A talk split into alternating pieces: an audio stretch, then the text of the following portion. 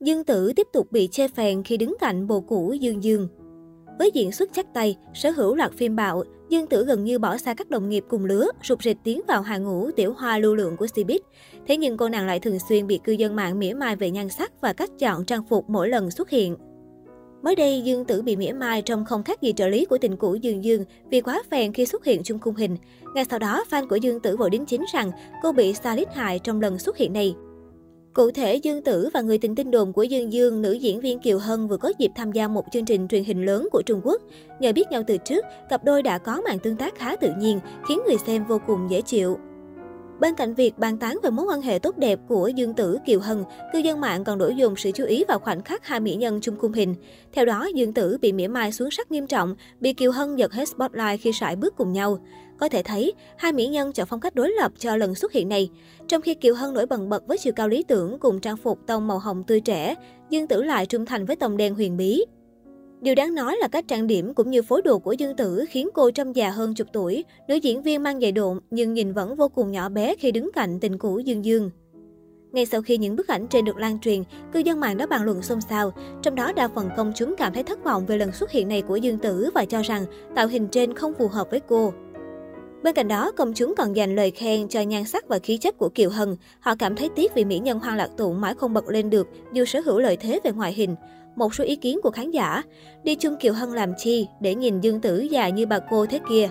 Nói thật, cứ tưởng Dương Tử là trợ lý của Kiều Hân. Dù đó giờ không thích cô Tử lắm, nhưng stylist làm vậy là hại cô rồi. Đợt blogger tung ảnh chưa quay chỉnh sửa chắc nổ hot search quá. Tuy nhiên, số khác lại cho rằng Dương Tử trông vẫn rất đáng yêu, nhưng vì Kiều Hân quá nổi bật nên cô mới chịu cảnh lép vế hơn. Còn người hâm mộ của Dương Tử thì đổ lỗi cho starlit vì đã hại cô hết lần này đến lần khác. Trên thực tế, đây không phải lần đầu Dương Tử bị chê bai về ngoại hình của mình. Trong 18 năm theo nghiệp diễn xuất, cô luôn chịu sự mỉa mai của cư dân mạng đến mức có lúc muốn bỏ nghề. Năm 12 tuổi, khi tham gia đóng bộ phim sitcom Nhà có con trai con gái, Dương Tử từng bị tống đàn đan vì đạo diễn kim diễn viên đóng cùng chê ba ngoại hình thậm tệ. Nữ đạo diễn cho rằng mỹ nhân họ Dương có ngoại hình quá bình thường, không đủ tiêu chuẩn để làm ngôi sao. Thậm chí người này còn khuyên chân tình Dương Tử nên theo đuổi một ước mơ khác để đỡ tốn thời gian. Sau lời nhận xét không mấy thiện chí, Dương Tử bị sốc và tổn thương nghiêm trọng. Nữ diễn viên khi đó còn là một đứa trẻ, đã thực sự muốn từ bỏ ước mơ làm nghệ sĩ.